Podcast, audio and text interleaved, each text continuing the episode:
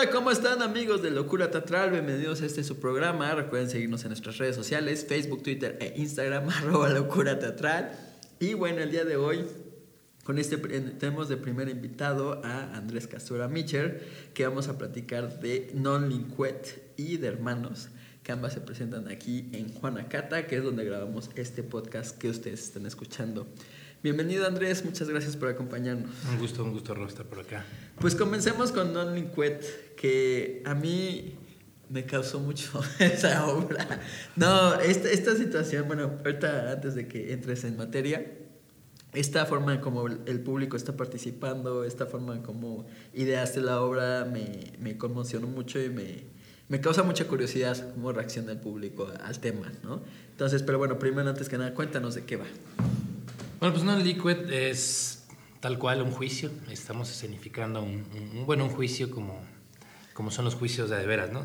Los juicios orales, que aquí en México, bueno, solamente se aplican a materia familiar y están todavía muy acotados, pero eh, los juicios realmente son muy teatrales. Los juicios, sobre todo en las cortes anglicanas, en Estados Unidos sobre todo, porque finalmente eh, pues los abogados son actores, ¿no? Tienen que actuar, tienen que convencer. Los únicos que realmente están jugando su papel normalmente son los acusados, ¿no?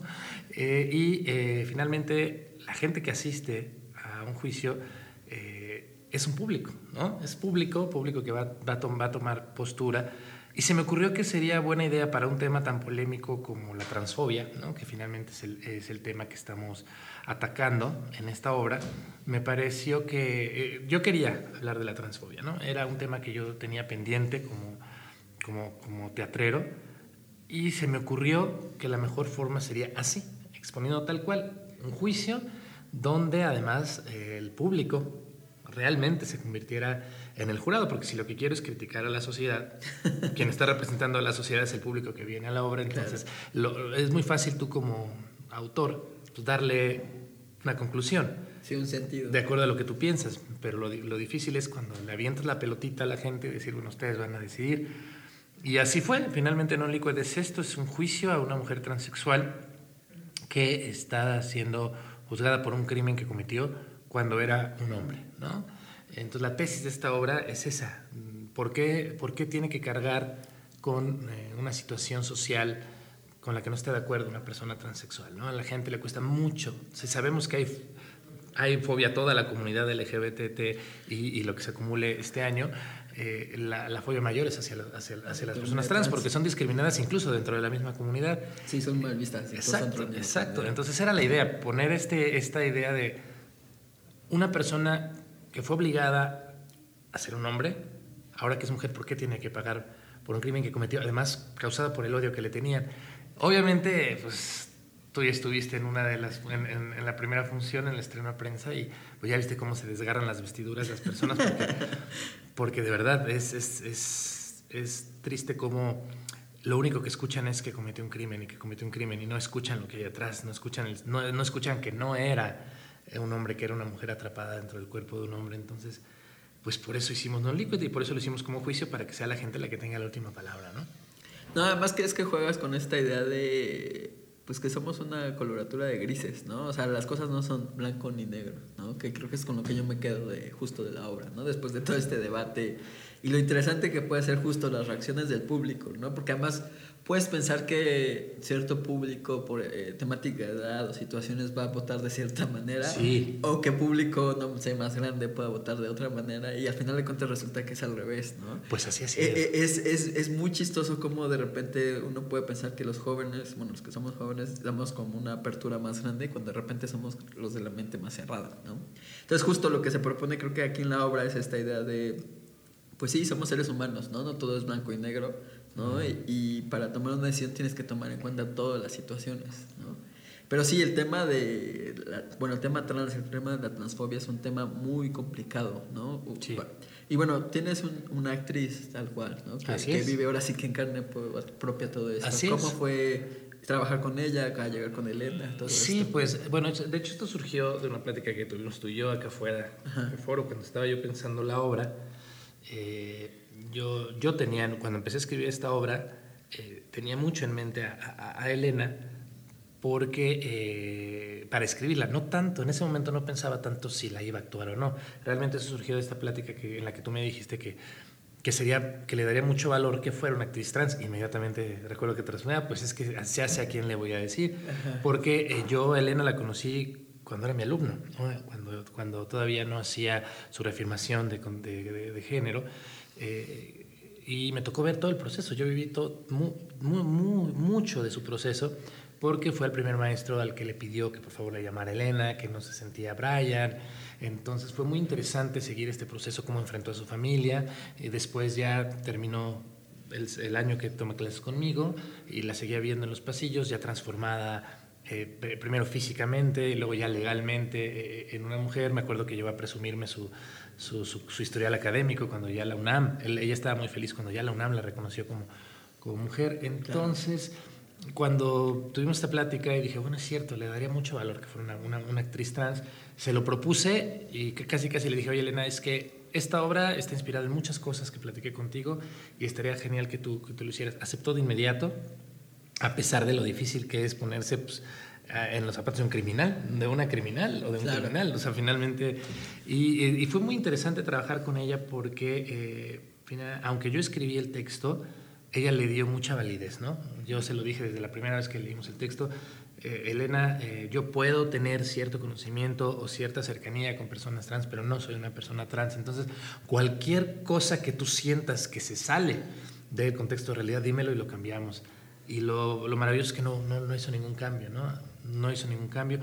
Es muy fuerte para ella dar las funciones porque se está enfrentando como mujer trans a los, la fobia hacia, hacia, todo el odio que hay. Así es. Y, pero ha sido maravilloso porque de verdad es, es, es darle doble valía a la, a, la, obra, ¿no? Si bien el teatro tiene este juego de la ficción siempre, eh, bueno, pues ella es una actriz y hay pocos personajes para actrices trans. Las actrices trans también tienen ese problema dentro de la comunidad. Entonces, era, hubiera sido, la verdad, muy necio no tomar en cuenta esta sugerencia que me hiciste. Además, conociendo a una actriz, y creo que ha valido y a la gente le mueve mucho más, ¿no? Porque la gente al principio eso, ¿no? ¿no? sí, como, sí, como, está explorando, pero pues no, sí, sí es una actriz trans y, creo que a ella le sirvió mucho como persona y a mí, bueno, mucho más porque es legitimar, ¿no? Esto, esto que yo decía no es lo que digo yo, sino que alguien que está viendo esa situación lo da por bueno, ¿no? Sí, además de que sí somos una sociedad que a pesar que estamos, bueno, se supone que hay mucha más apertura, como tú bien lo decías en el inicio, la comunidad trans es muy segregada. O sea, aún dentro de la misma comunidad LGBT, ¿no? Sí. Bueno, yo hace unos años tuve una obra que hablaba de la temática, bueno, una versión de una obra que hablaba de la temática trans, que es cita trans. Y justo nunca nos había pasado que instancias de gobierno siguieran la obra como para cerrarla por el título trans. o sea, y eso fue algo que nos sorprendió mucho, tomando en cuenta que, bueno, somos como muy abiertos en ese aspecto. Se supone que ya las, que uno es una ciudad. Y, y, eso también me llevó a conocer como a muchísima gente, precisamente de la comunidad trans, y de cómo sí, o sea, no hay como muchas oportunidades para ellas, o para ellos, ¿no? Digo, también del, del otro lado. ¿no? Es. Si, es, si es como demasiado cerrado y de repente estamos en nuestro mundo, pues que no conocemos más allá, que no demos qué es lo que puede pasar, ¿no? Y creo que obras como esta es justo importante por ese tema, ¿no? Por dar esta visibilidad y sobre todo ponerte en los zapatos del otro, que creo que, es lo que, que, es lo que a mí me llamó mucho la atención y me interesó mucho desde este, de este debate y de toda esta situación que, que, yo vi en escena. Pero bueno, el público, justo, ¿cómo has visto? ¿no? Digo, llevan... apenas apenas llevamos tres funciones. Eh, Digo, han ido ganando. Eh, sí, la verdad es que lo sorprendente ha sido lo que tú decías hace un momento. Eh, digo, no es spoiler decirles que el público decide, porque finalmente, ¿qué van a decidir? Van a tener que venir a verlo. Pero sí, el público del veredicto. Es el público el que se vuelve jurado y del veredicto. Entonces ellos se quedan realmente tal como jurado. Los personajes somos dos abogados y la, acusada. Bueno, y nuestra queridísima policía, que además es nuestra productora, que pobrecita tiene que estar ahí dos horas parada, pero le da, le da, le da legitimidad a la corte, ¿no? ¿no? Si no se nos escapa, pero bueno. Eh, y realmente somos abogados, los dejamos de liberar y bueno, pero eh, se queja de que está ahí dos horas parada, pero se, le toca la mejor parte porque ella sí está dentro a la hora de la deliberación. Y de hecho ella, Diana Hidalgo, que es la que nos ha retroalimentado lo que pasa.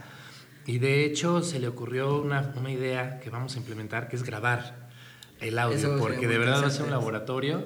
Eh, obviamente, eh, si alguien al final se opone a que su voz sea utilizada, o sea, sí les vamos a decir y podemos alterar las voces, ¿no? No vamos a meter video porque sí podemos intimidarlos y no van a saber que están siendo grabados por cuestiones del experimento. Ya después les diremos, oigan, esto se grabó y sí queremos empezar a subir las discusiones del jurado a las redes sociales porque han pasado cosas increíbles. Primeramente la idea era grabarlas para nosotros, tanto Monse Figueroa y yo, que somos los dos abogados, pudiéramos escuchar qué es lo que pasó porque realmente no lo escuchamos. Pero no, no, no se escucha. Levantan la voz y lo más curioso es que los, los, el, público más joven es el que se ha resistido más a, darle, a darle el beneficio de la duda y a liberar a esta mujer porque dice, no, no, no es un criminal, es un criminal y de ahí no sale. Y público de mayor edad es quien ha entrado en esa empatía, en lo cual me tiene un poco alterado porque no sé qué está pasando ahí arriba. Esta obra es un experimento para ver cómo está el mundo, ¿no? Es tirar un petardo y a ver cómo nos va. No nos ha ido tan mal como pensábamos, es decir, la gente ha sido receptiva, pero el público que ha sido más inquisidor ha sido el público más joven, ¿no? Entonces, eso, yo creo que sí voy a grabar las funciones que quedan para hacer un laboratorio de eso, ¿no? Sí, es un, buen experimento, ¿no? Sí, sí, sí. Sí, porque sí, las reacciones de la gente pueden sorprender mucho. ¿no? Y bueno, hay otra parte que, bueno, sin spoiler más allá de la obra que a mí también me llamó mucha atención, que ustedes jalan a, parte del público como testigo. ¿no? Así es. A mí me llamó mucho la atención porque... No nos creen que son... Ajá, porque Tú diles, por favor, digo, te consta, porque estaba Damaris junto a ti, Damaris Flores. La gente cree que están preparados. Es que justo la manera como están las preguntas hechas en la obra... Claro hace parecer que están preparados. Sí. O sea, yo la, el primer, bueno, la función que me tocó, la primer testigo que me tocó, la reacción que tuvo quien le tocó ser la mamá de, Elena, bueno, personaje de, Elena, este, yo pensé que estaba preparado. No, es que además sí, sí, le, sí le pegó. Sí, le pegó, no, yo pensé que había una preparación antes, digo, ya después me di cuenta Hasta que, que no. A sí, no, ya después me di cuenta que no. Pero justo este, esta participación que de repente hablamos, no, es que hay que romper la puerta pared y que el público sea partícipe y bla, bla, bla. Creo que en esta obra sí se llega a ese más allá. Totalmente. Y nos convence, bueno, a mí como espectador me convence, ¿no? Y ver las reacciones en el momento del público es algo que no, no, no, te puedes preparar, ¿no? No. Eso, es, eso, lo que eso fue lo más difícil de esta obra, en realidad saber que tres de los personajes fundamentales de la obra no, no sabemos lo que iban a decir. Como tú lo dices, están escritas las preguntas, están planteadas de tal forma que al, que al mismo tiempo que le cuentas la historia al público, al testigo le tienes que decir quién es. ¿Qué es lo porque, que está pasando? Exacto, entonces son preguntas que lo que haces es decirle quién eres y luego preguntarle. Pero no sabemos cómo van a responder, no sabemos. Entonces lo que hacíamos Monse y yo era que yo era su testigo y me ponía súper perro con ella y ella era mi testigo y se ponía súper perro conmigo. Les dije, vamos a ponernos así lo más cabrón y lo curioso es que nos han tocado maravillosos testigos. O sea, nos preparamos para los peores testigos del mundo. Y creo que eso tuvo mucho que ver que ahorita ya los, testigos que hemos tenido, que si bien son impredecibles, le dan mucha vida a la obra, pero sí sirvió mucho esto de estar trabajando improvisación ella y yo, porque decíamos, ponte en una situación inverosímil, ¿no? Y, y la verdad es que el público ha respondido muy bien le gusta, le gusta este ejercicio, le gusta mucho más al otro público, porque están así de, ay, ahora me va a agarrar a mí. Pero lo curioso es que los que no pasan, te dicen, ay, los tenías preparados. No, no, de verdad, no. Vengan y verán que no. para que repitan, para que repitan. Porque además ustedes saben que si vinieron solo a una función, solo tienen un final. Sí, falta el otro. Falta el otro, entonces que tendrán que... justo te quedas con esa perspectiva de cómo sería. Porque, bueno, en el teatro siempre cada función es distinta. Pero aquí siempre sabemos. Pero aquí tal cual sí es distinta, ¿no? Porque son diferentes testigos, pueden ser diferentes finales. Entonces sí, sí se vuelve esta dinámica de... Sí, ahora tiene dos finales. si, resulta, si el público, si el jurado la declara inocente o si la declara culpable, no puede ser el mismo final. Sí, exacto. Pues, bueno, ahora, ahora sí que hablando del autogol. Ya que hablamos del, del Festival del Terror. Ya que hablamos del Festival de Terror, pues hablemos de Hermanos. Hermanos. Híjole. Pues la verdad es que es una obra que me agradezco mucho que haya, que haya llegado a, mi vida porque a mí me gusta mucho el género del terror. Es uno de los géneros que más, eh, que más me llama la atención en todos los sentidos, como lector, como, como escritor, a pesar de que lo he explorado muy poco, pero como espectador yo salgo enojadísimo si voy a una obra que me dicen que es de terror y no asusta, ¿no? Entonces cuando, cuando tú me invitaste al monólogo a hacer, a hacer hermanos, yo ya más o menos sabía de qué se trataba porque yo te había entrevistado. No la había podido ir a ver, no habíamos coincidido, pero ya me la habías platicado, eh, porque te había entrevistado un par de veces y dije, sí, sí, pero no la había leído. Y cuando la leí me la imaginé toda, ¿no? O sea, dije, sí, sí quiero hacerla. Eh, me, es una historia, como su nombre lo dice, eh, de dos hermanos. Todo lo que puede pasar cuando dos hermanos están condenados a depender el uno del otro, no les voy a decir en qué, pero eh, el hermano que me toca interpretar a mí es, tiene una historia desgarradora, ¿no? Como las historias de terror, si tienen un fondo como lo tiene Hermanos, entonces es cuando realmente se vuelven escalofriantes. Porque lo más fácil es espantar con monstruos y con efectos especiales, pero cuando lo que tienes enfrente es un ser humano, que el sufrimiento lo ha llevado a llegar al extremo al que ha llegado, la gente de verdad sale muy asustada. ¿Por qué? Porque son los vivos los que más miedo dan. Eso fue lo que me gustó de Hermanos, que es un personaje con un gran sufrimiento, con una vida terrible, que eh, tiene invitados esa noche a, su casa porque, bueno, él tiene un negocio y su negocio es mostrar a su hermano, ¿no? De eso vive. Vive de, de, cobrar para que la gente vea al hermano, eh, porque es un fenómeno, ¿no? Un fenómeno que la gente paga por ver. Ustedes imagínense qué fenómeno pagarían por ver, pero la gente realmente... Eh, es eso, ahorita que hablabas de romper la cuarta pared, es algo que me gusta mucho también de esa obra, porque la gente no es público. La gente pagó por ver al hermano y entonces todo el tiempo lo que está haciendo el personaje que hago yo es prevenirlos. Pero mientras más los previene, más quieren ver al hermano. Entonces, juegas en ese texto que, que escribiste, juegas con el morbo de la gente. Y cuando tú estás en escena y te das cuenta de verdad de la cara, la gente está impaciente por ver a... Les estás diciendo que es peligroso, les estás diciendo que se van a arrepentir, les estás diciendo que nunca hubieran deseado estar ahí y más se aferran. Claro, ya verán, a la hora de la hora salen corriendo, salen gritando, pero creo que es el terror más puro que hay, el terror que surge del sufrimiento Sí es una obra que les va a quitar el sueño, sí, pero tienen que venir a verla para que vean que es cierto. Eh, no van a salir defraudados. ¿Por qué? Porque hemos tenido salas llenas, salas repletas. Creo que fue la primera vez que metimos más de 40, más de 45 personas, casi 60 personas. sí, tuvimos 50, personas. aquí. Fue la primera vez que vimos tan, tan lleno el foro. Sí, ya no cabía ni un alma. Y, la verdad es que la gente, eh, mientras más gente hay, es interesante porque nunca tuvimos realmente poca gente, pero mientras más gente hay, la gente se asusta más. Sí, creo que se contagia el miedo. Yo, pensaría que sería al revés, porque cuando llegamos a tener 10, 12 personas, que me parece que fue la de las funciones que tuvimos menos, yo dije, bueno, les va a tocar peor. Y sí se espantaban, pero, pero era más colectivo. Entonces, esto es un ritual colectivo. Hermanos, es un ritual en el que eh, van a salir no sé si salvos, pero sanos sí, ¿no? Es decir, aquí no es una casa del terror donde los vamos a estar golpeando, les vamos a echar sangre. Sí, todo es en la mente. No, no, no, todo es en la mente. Ténganlo en cuenta porque de pronto sí piensan que, les da miedo porque creen que les da... No, no, no, ahora sí que...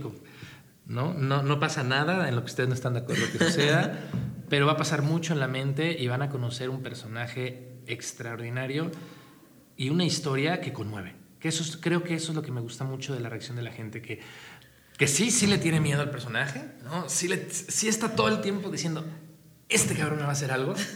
O sea, sus miradas son de, a ver a qué horas me hace algo. Pero también ves miradas de comprensión. Hay momentos muy íntimos cuando él está contando su historia, cuando él está contando por qué terminó exhibiendo a su hermano a la gente y por qué cobra por hacerlo.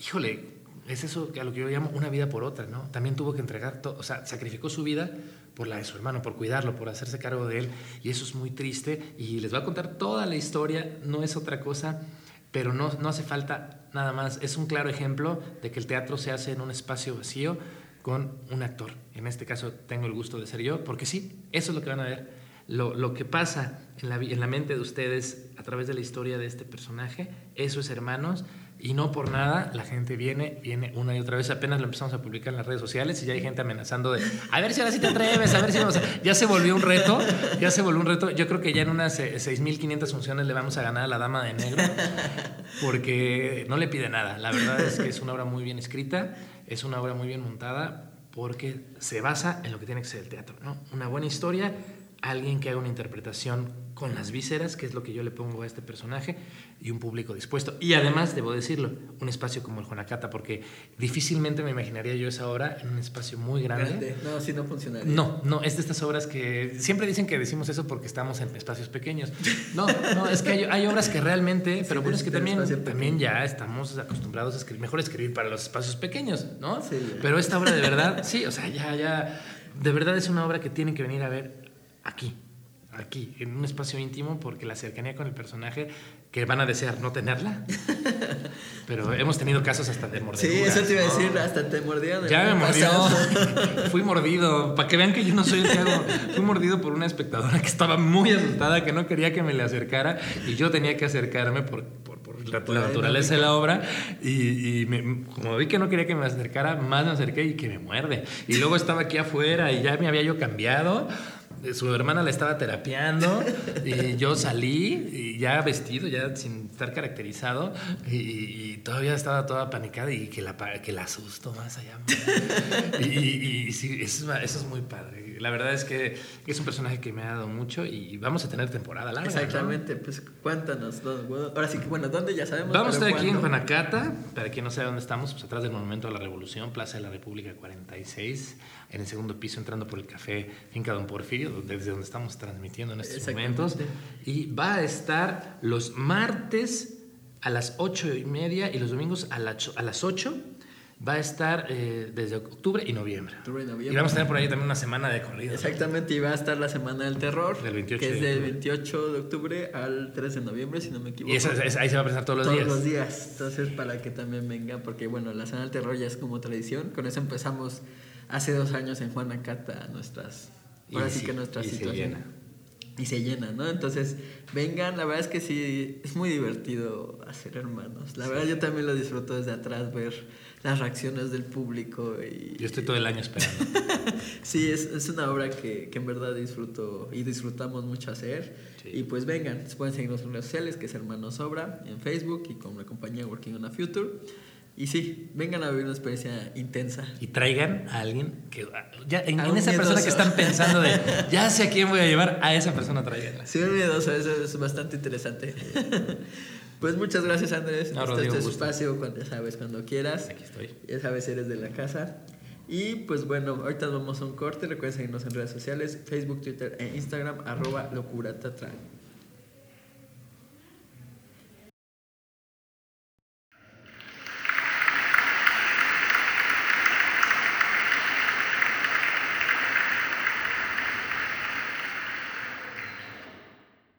estamos de regreso amigos. Recuerden seguirnos en redes sociales, Facebook, Twitter e Instagram, arroba locura teatral. Y bueno, ya estamos en esta segunda parte del programa y nos, nos vienen a hablar de las obras Azul y El Pozo de Banfield. Y comenzamos precisamente con Azul. Nos acompaña Aura Rebollo. Esta obra se presenta en el Teatro El Cubo, Foro El Cubo todos los lunes. Bienvenida y cuéntanos, Azul. Gracias, buenas tardes. Buenas tardes. este, sí, eh, Azul, Relato del Mar Perdido, es una coproducción de Iberescena, em, Colombia, México, Brasil.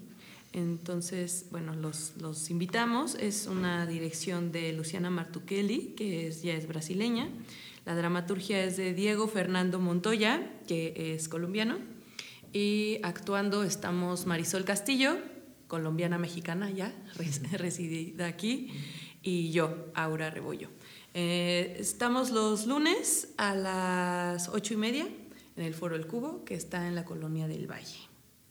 Eh, cuéntanos la dirección. Sí, ah, bueno, cuéntanos un poco del proceso. Bueno, cuéntanos un poco de cómo llegaron a esta, a esta obra. Pues ah, es una producción de Mulato Teatro que es una compañía de, pues de Marisol Castillo y Jaime Chabó. Ellos también, ya es una, es una, hay una mezcla de culturas, mulato teatro. Entonces, ellos, fueron ellos son los productores principales, los que propusieron este proyecto a, a, los demás integrantes, a los demás países. Y entonces, bueno, así fue como surgió. Ya después fue un proceso bastante rápido porque la directora y los, los integrantes, bueno, su equipo brasileño estuvo aquí solamente un mes y una semana. Okay. Entonces en un mes, en ese mes tuvimos que montar así súper rápido. Y bueno, es, es un trabajo de teatro físico. De eh, Luciana Martuchelli trabaja esta, este trabajo, la técnica de la antropología teatral de Eugenio Barba. Y esa. Entonces, pues por ahí va nuestro, nuestro trabajo.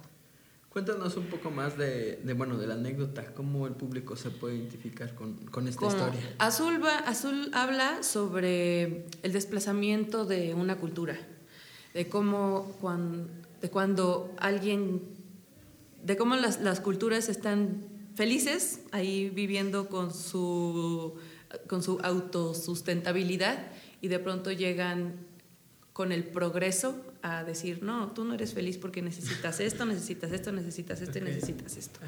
Entonces, pues de eso va, ¿no? Nuestra, nuestra apertura es, bueno, ¿qué es la felicidad? Y también es una cosa que nos preguntamos todos durante el proceso y, y que también creo que es una pregunta que se puede quedar en el público, no nada más de de ver y de resonar con no nada más una cultura que está lejana, ¿no? Aquí mismo en la ciudad en las periferias, como poco a poco se ha ido desplazando las comunidades porque les meten el puente, les meten la carretera en medio, les ponen el segundo piso, ¿no? O sea, como muchas cosas y pues bueno, de eso, de eso va. ¿Por qué crees que es importante justo hablar de estos desplazamientos, de la migración, ¿no? que es, a pesar de, de, ahora sí que cómo evolucionamos como sociedad, sigue siendo un tema muy controvertido, sigue siendo un tema que, que pega mucho ¿no? a los países, a las sociedades. ¿Por qué es importante hablar de todo esto? Porque sigue siendo un tema actual, como dices, eh, y porque además no nos damos cuenta de pronto de las cosas que nosotros aquí como, sus, como sociedades civilizadas y eh, que vivimos en las ciudades, de, de, lo que sucede simplemente con las cosas, con este micrófono, ¿no? Ajá. O sea, de dónde viene cada cosa. Y entonces Uh, porque esta, esta obra, mm, no les quiero spoilear, pero como simplemente lo, los que trabajan en las minas, ¿no?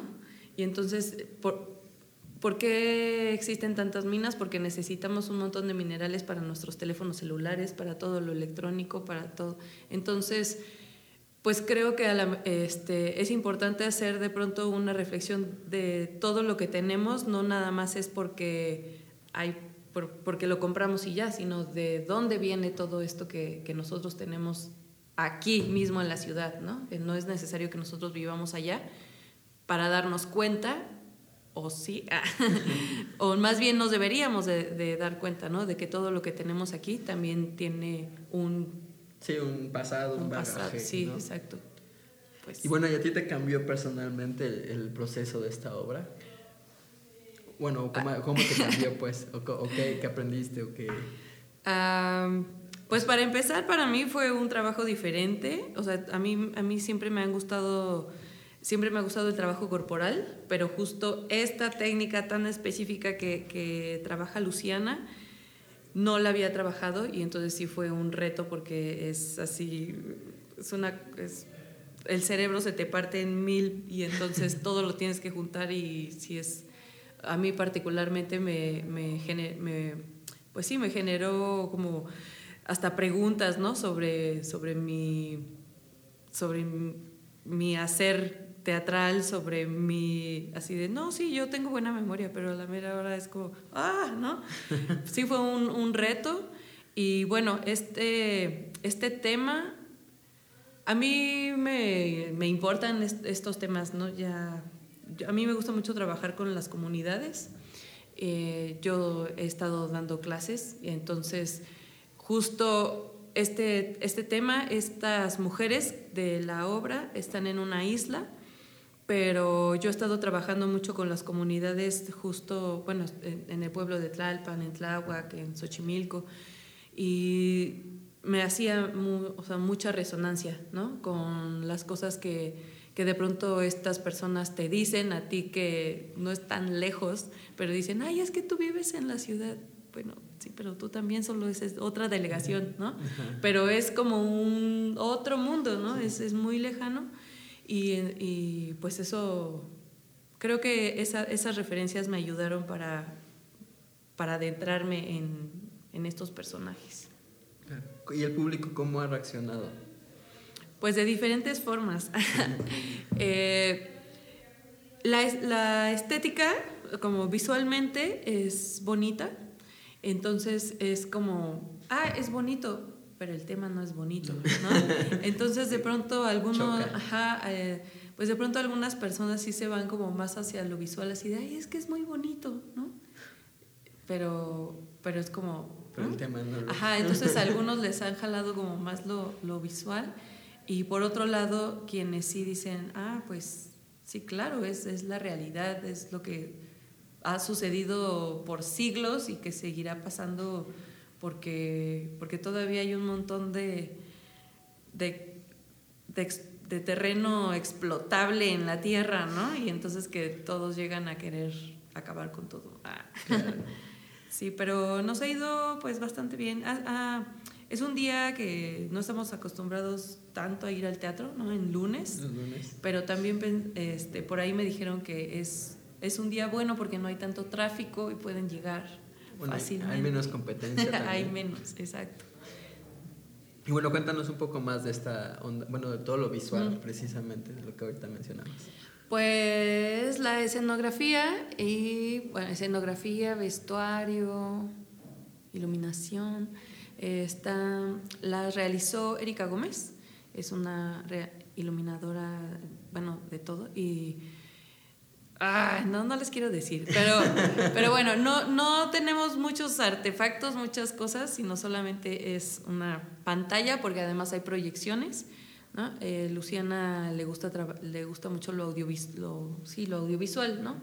También hicieron música original, eh, también el equipo de Brasil se encargó de, pues ella que es la directora, lo, audio, lo visual, tenemos unas proyecciones que son ilustraciones y la música, ¿no? que todo la música, el diseño sonoro también fue parte de ellos, la escenografía de Erika y pues no, así vamos solamente en un espacio casi vacío, con, se va jugando con la iluminación y eso es todo, ¿no? son, son los cuerpos los que hablan.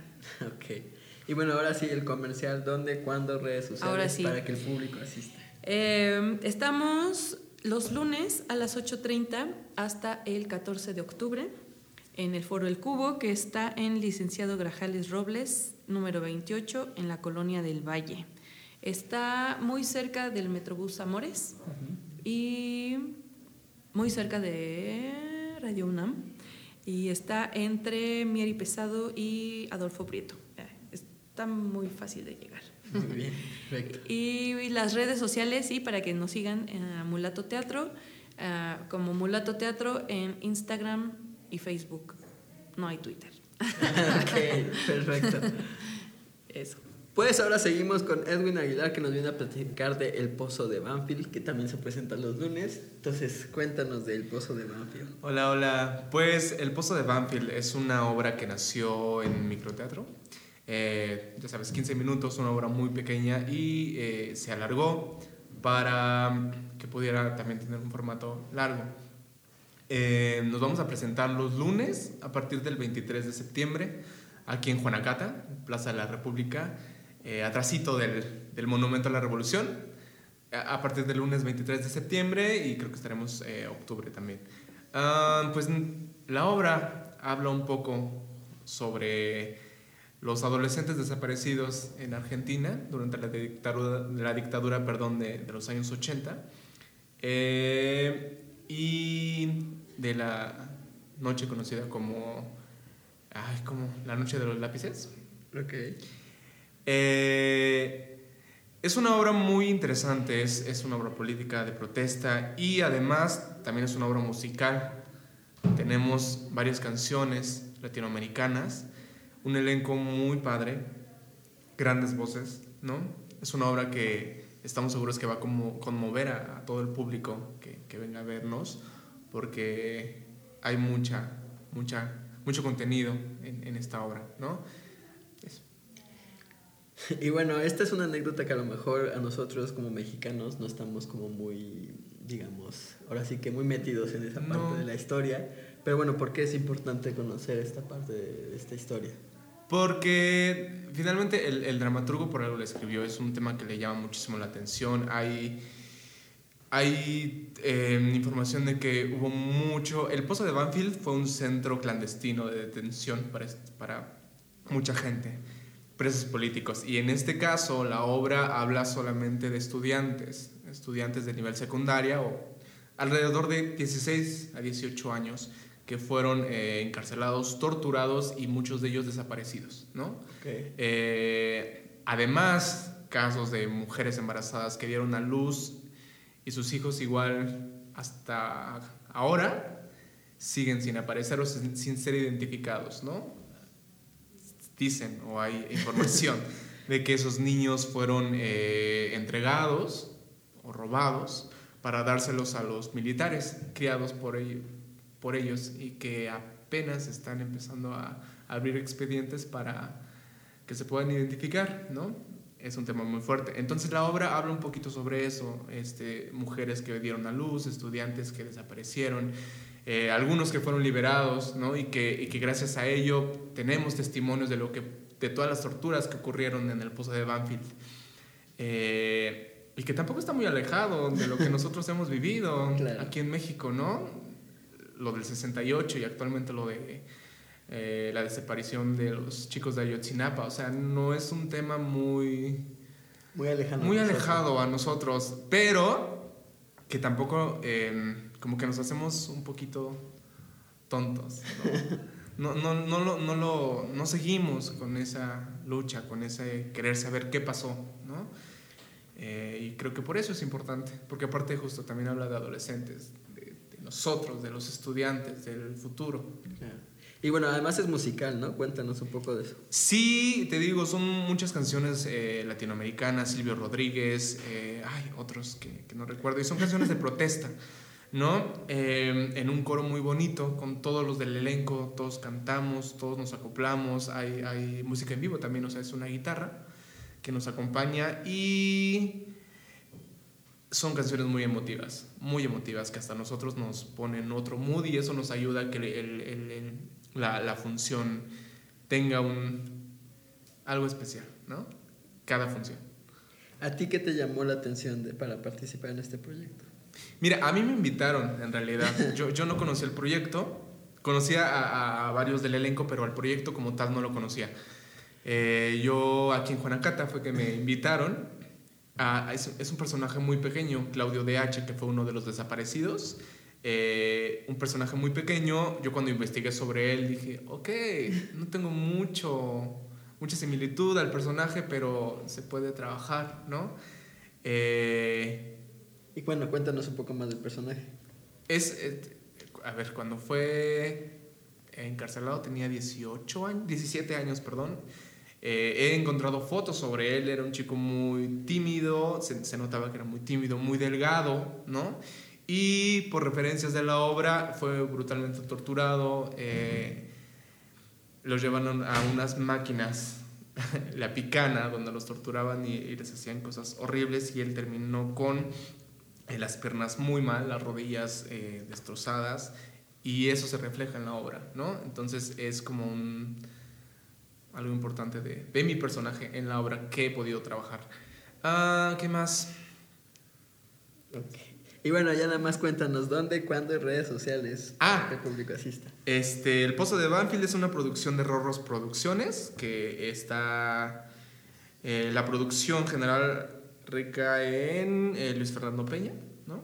Y la dirección es de Juan, Juan Martín Vargas. Hay un elenco, está ¿Puedo mencionarlos? O sí, claro. Están en el elenco Andrés Castuera, Diego Malek, Paula Moss, Uriel García, Sara Rodríguez, Axel Lecona, Mario Medina, está eh, Giancarlo Santamaría, Juan Martín Vargas, que es el director y al mismo tiempo hace un personaje muy pequeño eh, de guardia, y estoy yo, Edwin Aguilar. Eh, vamos a estar, te digo, los lunes a las 8 de la noche a partir del 23 de septiembre, aquí en, en el Foro Juanacata, que es Plaza de la República número 46. 46, Colonia Tabacalera, esquina Vallarta, entrando por la cafetería Don Porfirio, que es Estamos atrásito del Monumento a la República, entran por la cafetería y ya estamos en el segundo piso. Perfecto. Pues muchas gracias chicos, este es espacio cuando quieran regresar. Pues eso fue todo por hoy amigos, recuerden seguirnos en redes sociales, Facebook, Twitter e Instagram, arroba locura teatral. Mi nombre es Rodrigo Verástegui, muchas gracias a Chanel que está en los controles y muchas gracias a todos por escucharnos.